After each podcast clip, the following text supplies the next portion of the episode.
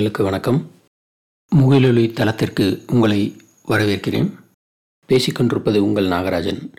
தேசிய கல்விக் கொள்கை பற்றி ஒரு முக்கியமான அறிவிப்பு ஒன்று இருக்கு.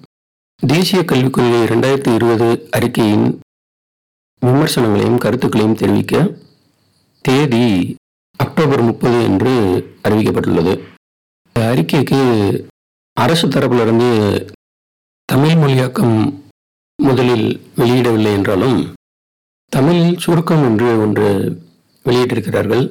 மேலும் அதனுடைய ஆங்கில வடிவம் என்று பல முக்கிய இணைப்புகளை இங்கு தருகிறேன். நேயர்கள் தங்களது கருத்துக்களை அக்டோபர் முப்பதாம் தேதிக்குள் இந்த இணையதளத்திற்கு சென்று தெரிவிக்கவும்.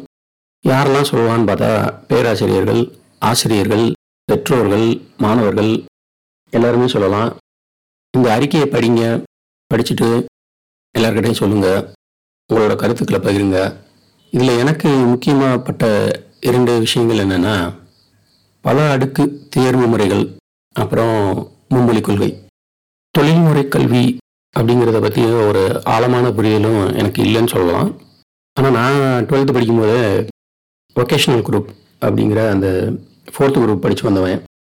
அதனால் தொழில்முறை கல்விங்கிறது ஏற்கனவே இருந்த ஒன்று தான் அதை இப்போ எப்படி கட்டமைக்கிறாங்கன்றது எனக்கு தெரியல. ஏன்னா பலர் அதில் வந்து ஜாதிய இடுக்குகளை கொண்டு வர்றாங்க. அதுக்குள்ளே நம்ம இப்போ போக வேண்டாம். எனக்கு முக்கியமாக பட்டது என்னென்னா மூன்றாம் வகுப்பு ஐந்தாம் வகுப்பு எட்டாம் வகுப்பு பத்தாம் வகுப்பு பன்னிரெண்டாம் வகுப்பு எல்லாவற்றிற்கும் பொதுத் தேர்வு. இதுவரையிலும் பிள்ளைகள் வந்து பத்து பன்னிரெண்டு மட்டும்தான் பொதுத் தேர்வு எழுதிக்கிட்டு இருந்தாங்க. இப்படி அடுக்கடுக்கான பொதுத் தேர்வுகள் அரசாங்கத்திற்கு வருமானமாக மட்டும் பார்க்கப்படுகிறதா என்று கேள்வி. ஏன்னா டுவெல்த்து பட் பசங்க மட்டுமே ஒரு நாற்பது லட்சம் பேர் எழுதுகிறப்போ இந்த அஞ்சு வகையாக சேர்க்கும்போது கிட்டத்தட்ட ஒரு ஒரு கோடியிலேருந்து ஒன்றரை கோடி பேர் எழுதுவாங்கன்னு நினைக்கிறேன். மினிமம் ஒரு இரநூறுபா வச்சா கூட ம அரசாங்கத்துக்கு ஒரு ரெண்டாயிரம் கோடி வருமானம் வருஷத்துக்கு. இது ஒரு பர பக்கம் இருக்கட்டும். ஆனால் இதை பற்றி நம்ம ரொம்ப பேச வேண்டாம். ஏன்னா அரசுக்கு இது ஒரு வரு- வருவாயாக கூட இருக்கலாமே.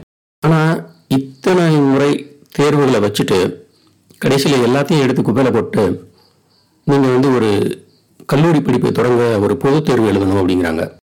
அப்போ இத்தனை தேர்வுகள் எழுதுனதெல்லாம் வேஸ்ட்டு இந்த பொதுத் தேர்வுங்கிறது நீட் இன்ஜினியரிங் ஜேஇஇ இது மட்டும் தவிர பிஏ பிஎஸ்சி போன்ற கலை மற்றும் அறிவியல் துறைகளுக்கும் பொருந்துங்கிறது ஏற்கப்பட முடியாத ஒன்று. மருத்துவத்துக்கே நாங்கள் இந்த மாதிரி பொது தேர்வு தேவையில்லை. எடுக்கணும்னு முயற்சி பண்ணிக்கிட்டு இருக்கிற சமயத்தில் இது தேவையே இல்லை. இன்னொரு முக்கியமான விஷயம் என்னென்னா மும்மொழி கொள்கை இதே ஆய்வில் மாணவர்களின் மனப்பாட சுமையை குறைக்கணும்னு சொல்லி ஆழமாக வலியுறுத்துகிறாங்க ஆனால் மூணாவதாக ஒரு மொழியை கொண்டு வரும்போது மாணவர்கள் அதை மனப்பாடம் பண்ண போகிறாங்களா இல்லை ஆழ்ந்து படிக்க போகிறாங்களாங்கிறது இந்த அறிக்கையை எழுதினவங்களோட சுய சிந்தனைக்கே விட்டுடுறோம். எல்லா குடிக்குமான கல்வி மிக அவசியம். ஒரு அரசு பள்ளியில் பணக்கார பையனும் ஏழை பையனும் ஒரே கலரில் ட்ரெஸ் போட்டு வர்றது நீங்கள் எல்லாம் சமம்னு சொல்லி கொடுக்கறதுக்கு ஒன்று அந்த கல்விகள்லையே பல ஏற்றத்தாழ்வுகளை நம்ம புகுத்துறது ஒத்துக்க முடியாத ஒன்று இதற்கு உங்களுடைய சித்தாந்தங்களை தாண்டி உங்களது அது எதுவாக வேணாலும் இருக்கட்டும். அது பாசிட்டிவாக இருக்கலாம் நெகட்டிவாக இருக்கலாம். ஆனால் உங்களோட கருத்தை நிச்சயமாக அரசுக்கு பதிவு செய்யுங்க. மேலும் கல்விங்கிறத ஒரு பணம் கொளிக்கும் வணிகமாக மாற்றுவதை முடிந்தவரை தடுக்கணும் அரசாங்கம். அறிக்கையை முழுசாக படிங்க. உங்களோட கருத்துக்களை தெரிவிங்க. எப்பொருள் யார் யார்வாய் கேட்பினும் அப்பொருள் மெய்ப்பொருள் காண்பதறிவு. இனி அடுத்த பதிவில் புத்தகங்களை எங்கெங்கு வாங்கலாம் எந்தெந்த வழிகளில் படிக்கலாம் அப்படின்னு ஒரு தலைப்பில் உங்களை சந்திக்கிறேன். அதில் பல விஷயங்கள் உங்களுக்கு தெரிஞ்சதாக இருக்கலாம். இருந்தாலும் இந்த டிஜிட்டல் யுகத்தில் நம்ம தெரிஞ்சுக்க வேண்டிய விஷயங்கள் நிறைய இருக்குது அதனால் கண்டிப்பாக கேளுங்க. அதுவரை உங்களிடமிருந்து விடைபெறுவது உங்கள் நாகராஜன்.